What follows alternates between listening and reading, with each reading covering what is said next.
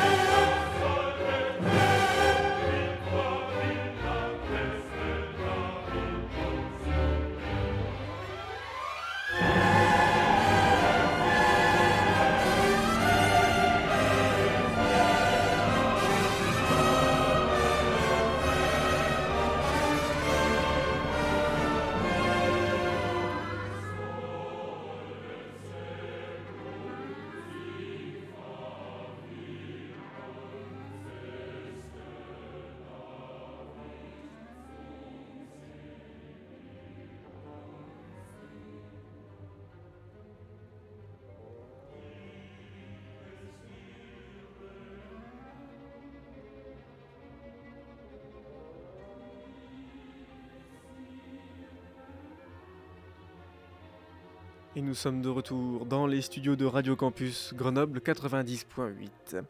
Le Désiré du Requiem de Verdi, datant de 1874, marque notre interlude du jour de la librairie des étudiants. Le Requiem de Verdi pour illustrer l'atmosphère et le corps de notre roman du jour, Sous le soleil de Satan, écrit par Georges Bernanos. En voilà, un roman sombre mais tout à fait passionnant. Le sel de ce roman, c'est sans nul doute ces deux personnages principaux qui vont structurer son histoire. Le roman commence par une dite préface pour nous introduire le personnage de Mouchette. Cette jeune fille de 16 ans est une mythomane avérée. Et oui, devant ses parents, elle est une jeune fille calme, rangée, suivant les ordres de l'éducation rigoureuse que sa mère lui a inculquée. Cependant, Mouchette est en réalité une grande calculatrice. Lorsque ses parents ont le dos tourné ou qu'ils dorment, leur fille s'échappe pour rejoindre un de ses amants.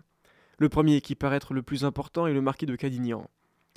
C'est un ancien homme fortuné car il est en passe de vendre tous ses biens pour ne pas se retrouver sans le sou. Lorsque son amante revient la nuit pour lui demander de l'argent, elle nous montre, à nous, lecteurs, tous ses talents de manipulation pour arriver à ses fins. Elle ment à ses parents et s'accomplit comme femme auprès de son amant. Mais ne serait-elle pas non plus une femme qui trompe son propre amant? Après avoir commis l'irréparable avec le marquis de Cadignan, elle se rend chez son deuxième amant, le docteur Gallet. Là encore, de belles paroles pour le manipuler sont dites. La tromperie est de mise, mais le docteur semble un peu plus distant que feu le marquis de Cadignan. Elle lui demandera l'affront suprême pour un médecin qui plus est croyant, en lui demandant de la faire avorter. Ce dernier refuse et maintient sa position. Après des intimidations et des coups de gueule, elle finira par partir de chez son amant. Cette première jeune femme représente la mythomanie, la tromperie, le mensonge, la luxure. Ce n'est pas sans rappeler quelques vices qu'elle semble avoir chevillés au corps. Le narrateur va s'amuser à nous ramener Mouchette de temps en temps, comme ça, dans l'histoire qu'il nous présente. La présence de ce personnage nous rappelle les tentations que peuvent avoir tous les hommes, cette fois-ci avec un grand H. Je ne peux pas vous parler de la fin de ce personnage, Mouchette est un des deux personnages centraux qui nous occupe et nous surprend tout du long des chapitres de ce texte. Son départ des pages, aussi net soit-il, est en concordance avec son état d'esprit, mais aussi avec ce qu'elle fait. Le personnage central de l'abbé Donissant est certainement celui qui est le plus proche du narrateur omniscient. Le doute dans sa foi l'habite. Il doute sur sa dévotion envers Dieu et de tout ce qui se rapproche de la religion. Son supérieur, l'abbé Menousset grec. Il envoie dans un monastère voisin, c'est bien, au plus profond de lui-même, que l'abbé Donissant doute et qu'il tend à s'écarter du chemin de foi. Je me souviens encore de ces quelques passages où le narrateur nous révèle la souffrance que s'inflige lui-même, l'abbé Donissant, se meurtrissant jusque dans sa chair. Toute cette souffrance infligée n'est pas bonne à montrer, surtout aux yeux des autres membres de la paroisse. Il sera alors nommé le vicaire de campagne lorsqu'il devra se rendre dans d'autres lieux de culte, bien avant que le diable n'entrave sa route. Ce personnage de l'abbé Donissant porte en lui une grande souffrance morale et physique. Ces souffrances, elles vont le suivre jusqu'à la fin du roman, même lorsqu'il deviendra le saint des limbres. Il redoute d'abord la présence du public qui l'entoure, puis, même entouré de fidèles, nous allons découvrir toutes ces pensées qu'il se garde de dire fatigue, pression, envie de calme et de réclusion. Cette torture presque permanente va peser lourd sur le personnage et sur chacune des décisions qu'il va prendre.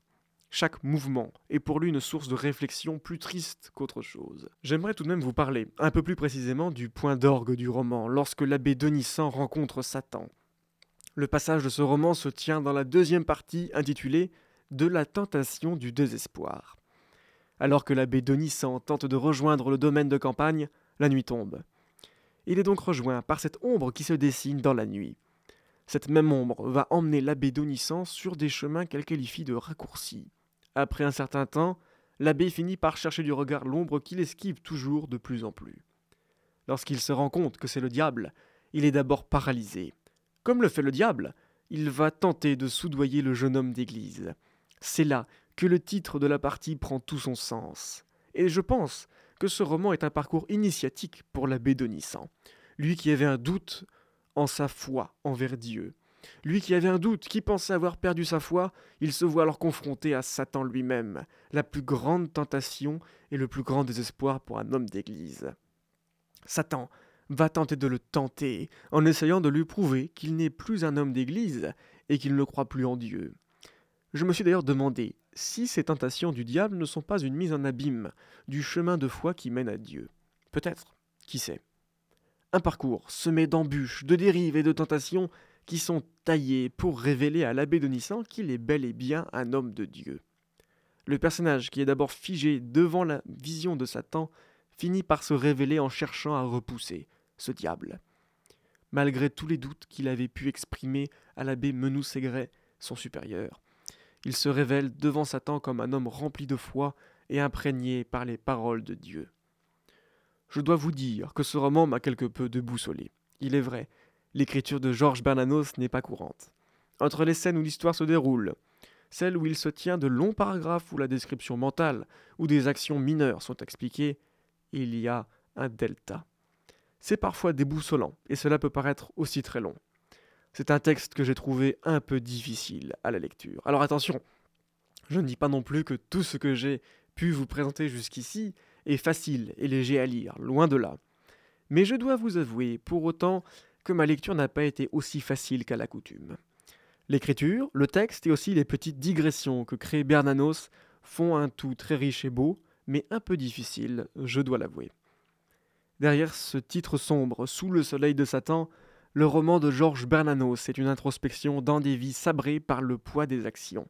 Entre Mouchette et Denissan, nous voyons ce que les mauvaises actions ont de meilleur en nous.